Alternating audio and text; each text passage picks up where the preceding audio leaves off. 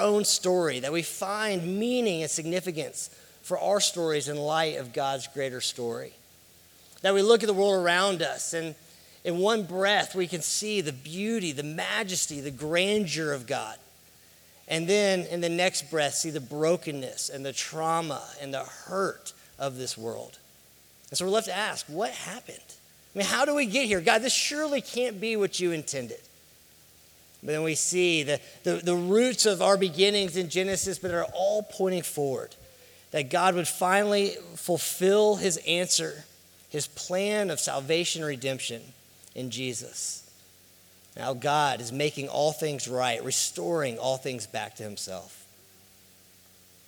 And so we've watched over the last several chapters, uh, beginning in Genesis one on to eleven, as humanity has made this consistent decision, this demand to live life on their own terms, apart from God.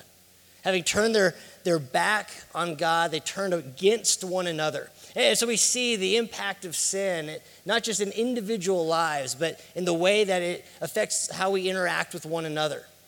With blame and accusation, fear and insecurity, shame and guilt and hiding, and how that sin has infected not just the family unit, but then is now spread out into society, all of culture, all communities impacted by this, this uh, sense of, of failure, this separation apart from God. But here as we start today in Genesis chapter twelve, we'll see how God calls forward one man and his wife, this couple out of the brokenness of humanity to enact his plan of salvation and redemption for the entire world. So I'm going to start here in Genesis chapter twelve and verse one. If you want to follow along with me, we'll make our way through this story. And again, hopefully we will find ourselves in the story, and God may even begin our hope to reframe our story in light of his. So now the Lord said to Abram, "Go from your country, your homeland, and your kindred, your family, and your father's house to the land that I will show you." Let's stop right there, because there's a lot packed into this one verse that kind of sets the stage for the next entire section of Genesis. Genesis one through eleven has been building to this point, the ever-expanding impact and consequence of sin, and now zeroes in. Now, this isn't the first time that Abram shows up in the story. Actually, he's mentioned a few verses earlier in chapter eleven. If you go back to Genesis uh, to eleven twenty-six. When Terah had lived seventy years, he fathered Abram, Nahor, and, and Haran. So the Genesis eleven is giving us this genealogy that runs from the line of Noah through his, uh, his the, the obedient son Shem, and on down into finally getting a great, great, great, great grandson, Terah. And we find out, Terah, when he's seventy, he has three children. His firstborn is Abram, and then he has two other younger sons. And it continues on. Now, these are the generations of Terah. Terah fathered Abram, Nahor, and Haran. And Haran fathered Lot. Lot's going to become important later on in the story, but he is uh, Abram's nephew, nephew. Now, Haran, the youngest son, died in the presence of his father Terah in the land of his kindred, in Ur of the Chaldeans. That's where this family has uh, rooted themselves. And Abram and Nahor, they took wives. Now the name of Abram's wife was Sarai, and the name of Nahor's wife, Milcah, the daughter of Haran, the father of Milcah and Iscah. Now Sarai was barren. She had no child. So why does the Bible spend so much time kind of laying out this particular family? Yes, obviously, Abram's going to become significant to the story, so it gives us a little bit of background. But if you're following it along as this genealogy is building, as you're seeing that this plan for, for God's people to, to rediscover, to be redeemed, restored by God, this generation after the next generation after the next generation, you actually get to this point in the genealogy and you hit a dead end. Because Abram, the oldest son, the one who the family line is supposed to get passed through, has married this woman. The first thing we find out about this particular woman is what? She's barren. She can't have kids. It's the end of the genealogy. And yet, for some reason, the story continues. Like we should think, God, if you're going to have a plan that you're going to to bring about any kind of redemption here, any kind of restoration, if if your plan for God, for your people to dwell with you as it was in the Garden of Eden, if that's going to come to pass, then you're going to need to pick a different family, because this one ends in just a few years. But we know that God is not hindered by the things that we see as dead ends. And so we have this setup of this family under the patriarch Terah and his three sons, two now after one has died, the oldest having chosen this wife. And now God shows up to Abram in the midst of his responsibilities as the oldest son in his family, and he tells him to leave, to leave everything, to go from your homeland, from the land that you know where you dwell, to go from your family, and even more significantly, to go from your father's house. Now that term there is actually a really powerful term, bedoth in the Hebrew, for the, the household of the father, because your entire life was defined by the father's household in which you dwelled. It was a patriarchal culture. Everything was about the father's house. Your whole role as a son was to further the legacy of your father. It's not like today when that thirty-year-old still living in their mother's basement, and you're like, okay, bro, it's about time for you to move on out of here. For Abram to get up and leave his father's house is to leave everything. It's not accepted or, or expected. This is an unacceptable thing. This isn't a dishonoring thing. You don't leave your father's house, especially as the oldest son. You have responsibility to carry on your father's name. You have a responsibility to carry on your father's trade.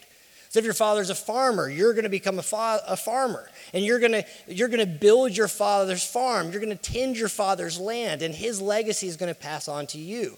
You're responsible. Your identity is wrapped up. Your future is wrapped up. Your provision is wrapped up. Your protection is wrapped up. Everything is about the household to whom you belong. And the first thing we see God do is to say, leave it all. Go. Go. Leave the, leave your father's calling. Leave your father's trade. Leave your father's protection. Leave your father's provision. Leave your father's identity. Because I'm going to do something new. It's actually interesting the way this echoes Genesis chapter two. Remember when uh, God crafted Eve, the, the jewel, crown jewel of creation, and he, and she bring, and God brings her to Adam, and Adam said, "Now this, this is what belongs to me, bone of my bone, flesh of my flesh." And then what is the next thing it says? For this reason, because of this intimate, powerful, special covenant relationship, for this reason, a man will what? Leave his father and his mother, strike out on his own, and the two will become one flesh. And it's with that echo that God calls this man to leave his father's house, to start off into something new, to begin a new covenant, a new relationship, a new beginning. So how do we find ourselves in that story? Well, for some of you, you know that moment that God called you to leave what was your life, your past, a friend group, a way of living, maybe a place or a circumstance that God called you to leave, to begin something new with him. An old identity, because he wanted to, to reveal to you your true identity, who you are, who he made you to be, what he's called you to do. Maybe a vocation. Maybe a lifestyle.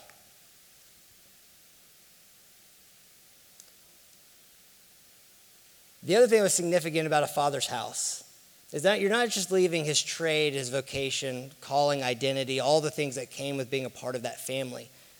You're also leaving your father's gods. It was a, a polytheistic culture, meaning that there, typically there's lots of gods, and the gods were usually associated with one of two things or somehow connected to both. They were either associated with the land, with the place. So if we thought about it here, we'd say that there was a god of Monroe. There's a God that belonged to Monroe. He didn't leave Monroe, but he was the God, if you wanted to dwell in Monroe, you better keep him happy. And or there was the gods of your fathers, the, the patron gods, the gods that protected your family. And so in this case, God is very specifically saying, I want you to leave all of that. You're going to leave the land and you're going to leave your father's household. And so for us, there are times that God has called us, or many of you have a moment in your life where God said, there were things that you were worshiping. There were things that you were setting your hope and your future in. There were things that you'd wrapped your identity up in. There were things that, that gave you a sense of security, that you idolized, that you built your future on. And I'm asking you to leave all of that and to trust me, to follow me, to give your life to me. And what we find about Abram is that he's willing to say, yes, I'll go. The amazing thing is he doesn't even know where. God tells him, I will show you the land. I know if it's if it's me and God saying, you know, there's times in my life that I feel like God's moving us into something new, or he's asking us, like even us moving to Monroe, which was ten years ago, by the way, which is crazy to think about. It feels like an eternity. But ten years ago, God, on, on one hand, on the other hand, it feels like it was yesterday. But a new path, a new calling, to leave an old life, whatever that might be. I want to know how the next ten years maps out. All right, God, it's like, okay, great, I'm willing to go, but it'd be great if you could just give me not just the next step, but like the next ten steps. And then in five years, what's this going to look like? Actually, even better yet, in ten years, what is this going to look like? Kind of give me a, a, a dream map, so to speak, and then I'll trust you enough to go.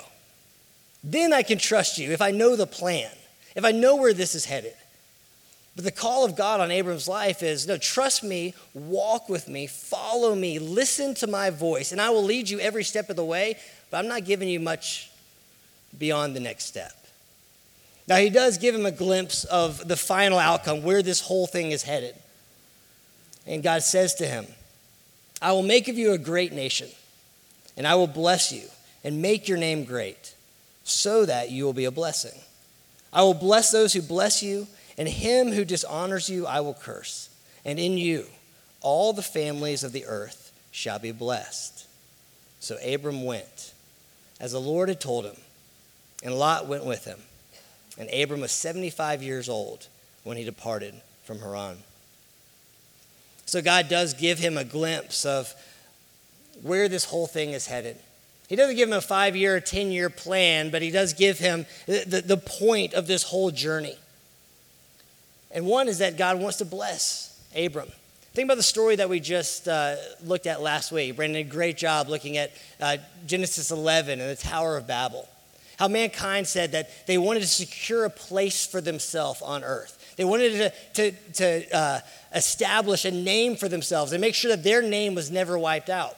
In other words, apart from God, they wanted to secure a future for themselves. They wanted to make their name great, to be safe and secure on their own terms apart from God. And God says, no, no, no, we're not going to have any of that. And he actually scatters them across the face of the earth. And what seems like an act of judgment is actually an act of grace, that God doesn't allow them to build a hope and a future, a kingdom where they are the center of their universe, but instead he, he limits them so that eventually they will have to return to seek him. But in this case, God says, I want to bless you. I want to give you a place. And I want to establish, I want to make your name great. I will do this for you. Don't do this for yourself. Well, you, all you need to do is trust me, listen to me, and follow me, and I will do these things for you. In other words, keep God the center of our story. I know for me that um, I live most of my life as if I am the, the main actor in this drama called life. And that most of the people around me, even the people closest to me, like Sadie and my children, they're just kind of like co-stars on my show. And it's all great until they start to run with their own little plots. Like, I figured out my day, and then all of a sudden they come in with an interruption that I hadn't planned on. And these little delights of God's blessing in my life become major hindrances and interruptions. Why? Because it's my world, and I'm the center of that universe. I don't know that any of y'all struggle with the same thing. And when we're sitting in traffic, as if, like, really what's happening in the world is what's happening in my car. And all of those other cars are just kind of white noise in the background. And what we find in Abram is a man that's willing to, to recognize that, no, the center of this story is God. The one that's driving this story is God. And Abram is just gets to be a player in on the action for, a, a, for part of the time. Whereas everything up to this point, man has tried to establish themselves as the center of the story, secure their existence apart from God, make a name for themselves. And I'm going to keep saying it. And God just keeps saying, listen to me, obey me, follow me, and I will do these things for you. But the other made, massive thing here is that when God promises to bless Abram for following him, going with him, listening to him, notice the point of the blessing. And this is huge. The point of God's blessing in Abram's life is not to bless Abram, is it? He says, I will bless you so that, why? You will be a blessing, and I will bless all of the world through you. If we began to shift our minds around that reality, that the blessings of God in our life are not simply for us, but are that we might become a blessing to others, it would change everything. It would change our posture towards the things that we've received, the gifts in our lives, the, the circumstances and moments that we find ourselves in. In fact, right now, just mentally, or you can write it down in front of you, just make a list. Like, what are the blessings in your life? Relationships, resources, stories, gifts, talents, experiences, wisdom. Where are the places that you've received God's blessings? What are the blessings that you have experienced? And what if every one of those blessings wasn't just that you would experience the goodness and the faithfulness of God for yourself, but so that God could bless others through you? What would it look like to hold everything we have received as if it was not meant for me, but I was simply a conduit through which God could bless those around me? What if every room we walked in, the thought isn't, what does this room have for me? But what am I carrying by God into this room? What if the fact that we live in Walton County, that we dwell in Monroe in this place, how is this town any better because we lived in it and we followed God in it and God chose to bless this place through us? Your neighborhood, your classroom, your employees.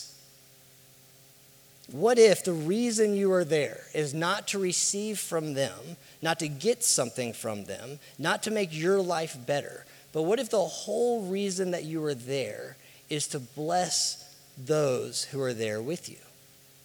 Now, how would that change the world? If a whole bunch of people recognize that they are not the center of this story, they are not the center of the universe, there is one God and this kingdom belongs to him. And he sits on that throne, and he asks us to trust us, and he will enact his plan through us, and he will bless us. And the reason he blesses us is not that we would simply enjoy his blessing, but that we would become a blessing to those around us.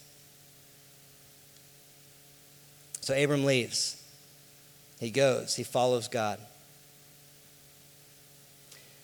And Abram took Sarai, his wife, and Lot, his brother's son, and all their possessions that they had gathered.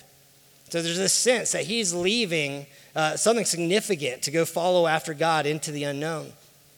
And the people they acquired in Haran, he's established his own little household now. He becomes the patriarch. And they set out to go to the land of Canaan. And when they came to the land of Canaan, Abram passed through the land to the place at Shechem, to the oak of Moreh. At that time, the Canaanites were in the land. Then the Lord appeared to Abram and said, to your offspring, I will give this land. Now, in that moment, as readers, or as actually would have been hearing this story in oral tradition, as they're telling this story, you, you should have had sort of a, a, uh-oh kind of moment. Sort of like the seventh inning of the Braves game last night when the Dodgers loaded the bases. And if you've been born and raised in Atlanta, every one of you had that thought, I know how this story ends. Keep coming to that game because I just can't believe. Anyway.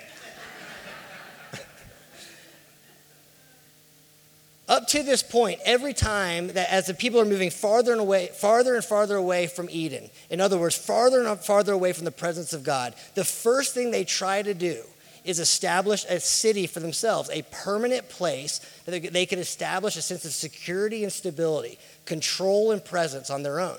And so God has led him out. He's led him out from his father's house. He's led him out into the into the future to the land that God has said, I will give this to you. And now he's showing him the land that he's going to give him.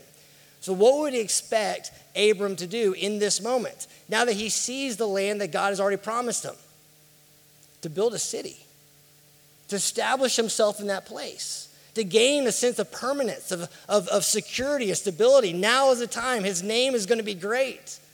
But instead, what does Abram build? He doesn't build a tower to himself, but instead he builds a tower to God.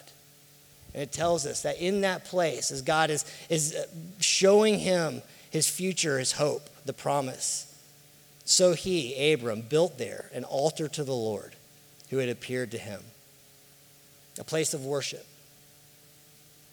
And from there he moved to the hill country on the east of Bethel and pitched his tent with Bethel on the west and Ai on the east.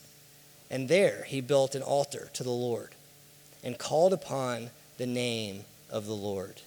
And Abram journeyed on, still going toward the Negev. In other words, that what Abram makes permanent is not a place for himself. And the name that he, uh, that, that he exalts is not his own name. The thing that he makes permanent is the place of worship to God, the promises of God, that he recognized what is going to last is God and God's promises. And Abram recognizes that his place in the story is simply a temporary wanderer, there for a season. And in fact, the very promises that God talks about, Abram will never see the fulfillment of. Generations from Abram will never see the fulfillment of. And Abram recognizes, I'm the temporary one in this story. And so he builds a permanent place for God, and he continues to dwell in tents, a temporary dwelling, and continues to move, continues to listen, continues to follow. Now, as amazing as Abram is, one thing that I love about the Bible is that it doesn't hide any of the failures and flaws of God's people, of God's of the ones that God chooses to partner with. In fact, this is, is unique in ancient uh, in ancient history, because most every time that you get an account of patriarchs or kings, what you're going to find is just simply glowing endorsements of their reigns and their history. All the amazing things they did, the people they conquered, the cities they built, the, why that they were the best king ever, or why their people were the best ever. And all you find is just positive, positive. In fact, what you would think is that they lived perfect lives and were perfect kings, perfect patriarchs, that they just did everything exactly. In fact, you would begin to actually think that they're kind of like gods. And in fact, they actually believed, for many of them, that they were gods. And here in the Bible, what we find is that over and over again, God's chosen, the people that he carries his plans out through, are fail, like flawed and failing, struggling human beings. And even Abram, that's just been set up as a man who's able to partner with God, willing to go with God, willing to leave everything, to, to wander with God into the unknown, to trust God's promises, to keep listening to the voice. We're going to find a chapter in Abram's life where God takes a back seat. Because the first thing that Abram faces when he begins to get a glimpse of God's promises is struggle and threat. Verse ten, now there was a famine in the land. And in a, a desert world, famine usually would be caused by drought, because water was everything. Water was life. If you didn't have water, Your crops aren't going to grow. If the crops don't grow, you're not going to have food. If you don't have food, you're going to die. And there was one place in that part of the world where you could guarantee water. Because every year, no matter how bad the drought got, no matter how far it spread or how long it lasted, every year at some point in the year, the Nile would flood. And so there was one place that you could always go that you knew there'd be water, so you knew there'd be food, so you knew there'd be okay. You knew that you'd be okay. Egypt. And so what does Abram do?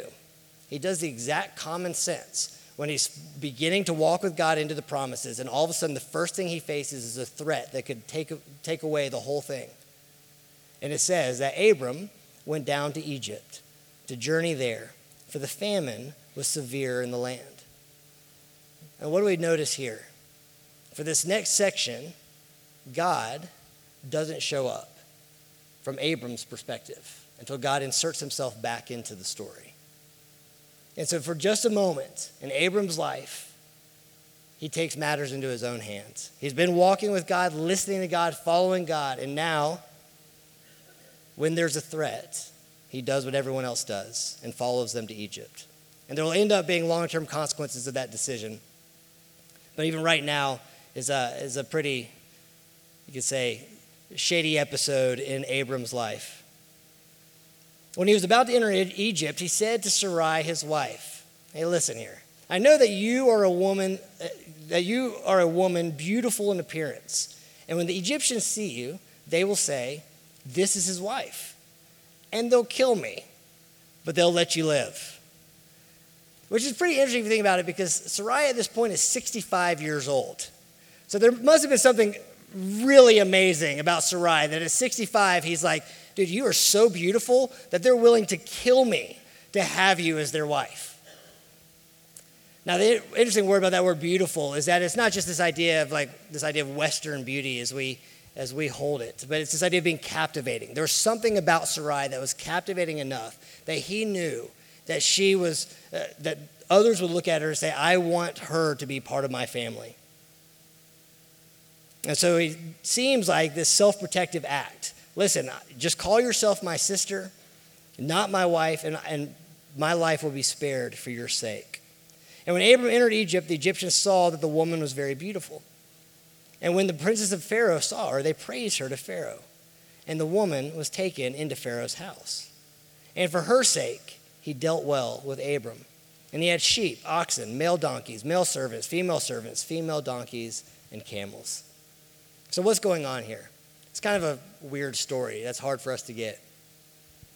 Well, one is this, is that if Abra, if Sarai is Abram's wife, then legitimately, if she is in that culture, think about a patriarchal culture where the women are protected under the blessing and the covering of a household, then Abram at that point is a threat if anyone else would want to take Sarai as their own. But if Abram is her brother, then he is the patriarch that is responsible for her, and no longer is he a threat, but he is now somebody that needs to be appeased to win her hand in marriage.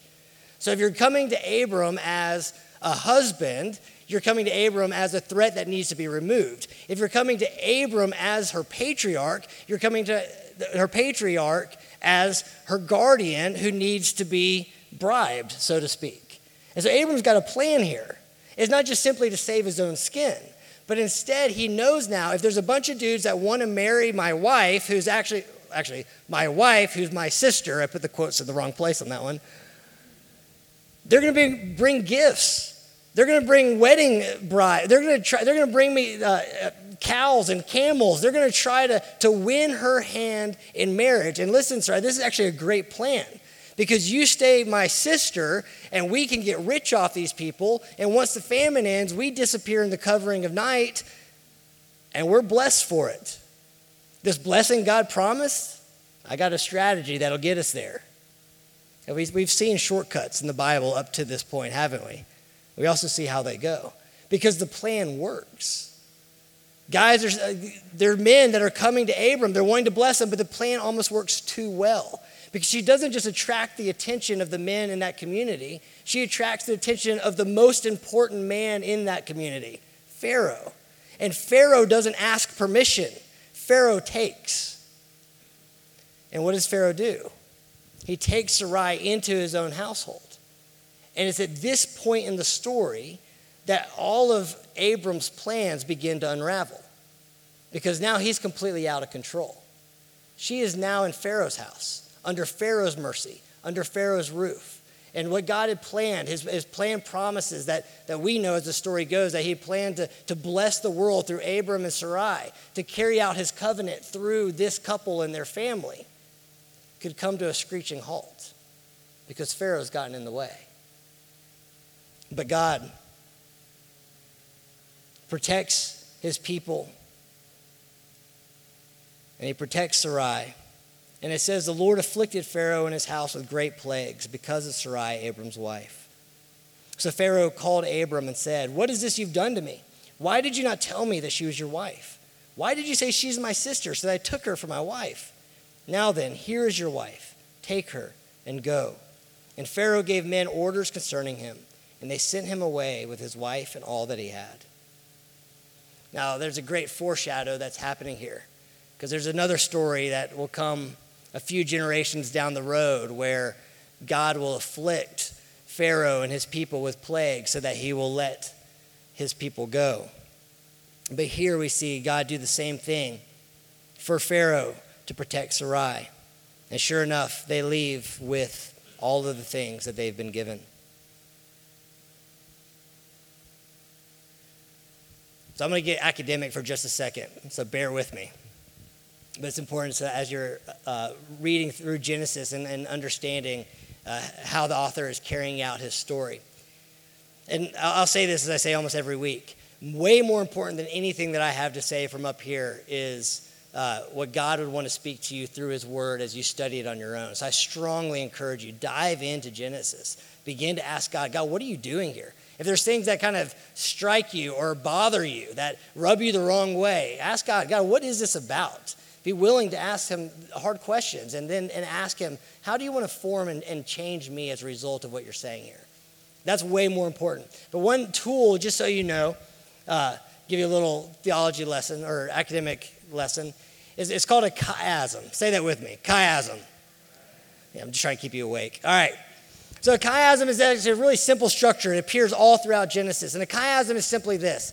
It's, it's, a, uh, it's a repeating structure where what is said at the beginning gets repeated at the end.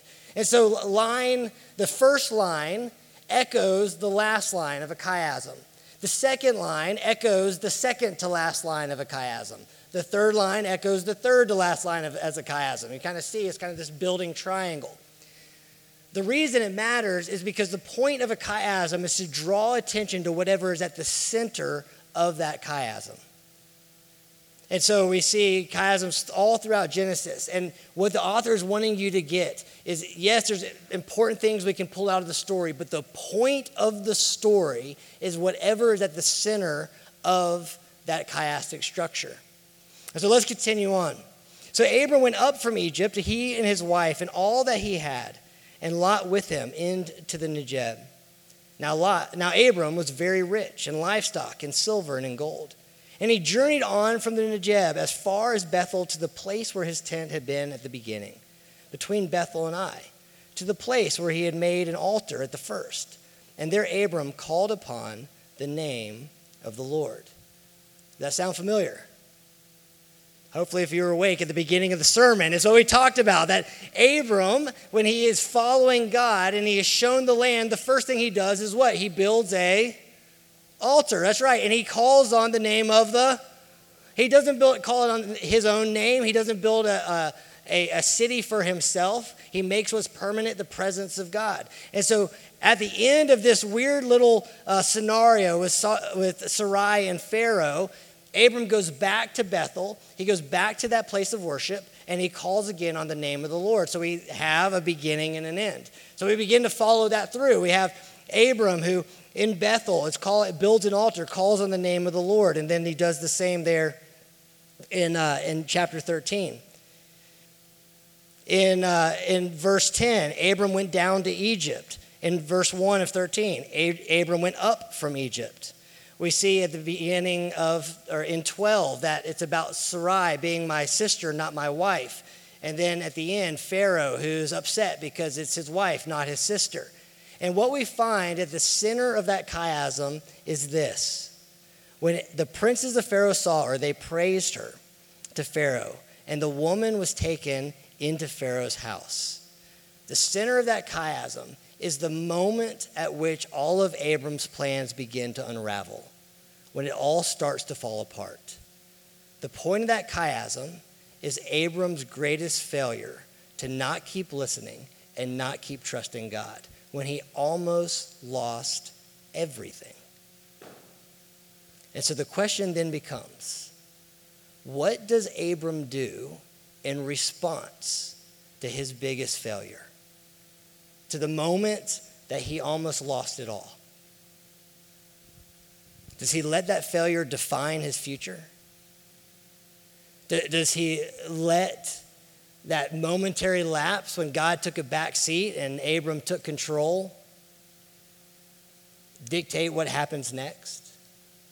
No, what we see is that Abram, even in light of what could have been the most embarrassing, flawed moment of his story, finds his way back to God. He goes back to that place of permanence with God. He goes back to that place of worship and back to that place that God last showed up. And why does that matter for us? Because there are some of us that there are moments in our lives, our greatest failures, our greatest points of embarrassment, when we walked away from God, when we tried to take, take control of our life and when ended up all falling apart in our hands, that we are still dragging along with us the baggage from our past. That, we, that instead of moving forward with God into the future, where our failures become lessons that reveal his grace, instead our, our failures become uh, our parts of our identity that keep us from moving forward with the Lord. Here's a way to think about it. Is there any moment or season of your life that you're not willing to tell the story? That when you think about that point, it wants you to go into hiding with shame or guilt, where there's a part of your story that you're not willing to tell. Because that part of that story is, is way more about your failure, your shame, what happened to you, than about what God can do, even in our greatest moments of weakness, even in our greatest flaws and failures. And what God is inviting us into in our own story is go, to go back into those places of pain, to go back into those places of shame and embarrassment with him. And as he reframes our story, that it's not simply about our failure. Instead, it's about his grace, how he met us in that moment, how he carried us through, how he was still faithful. He continued to show up, and his promises are still true. Where are those places of pain in your life that Jesus is inviting you to bring to him so that he can rewrite your story? He can't change your past, but he can reset your future. And Abram was not willing to let this moment, when it almost all fell apart, dictate what happened next. But he found his place back to the story with God. And he kept leaning in. He kept following the voice. He kept listening. And he kept moving with God forward.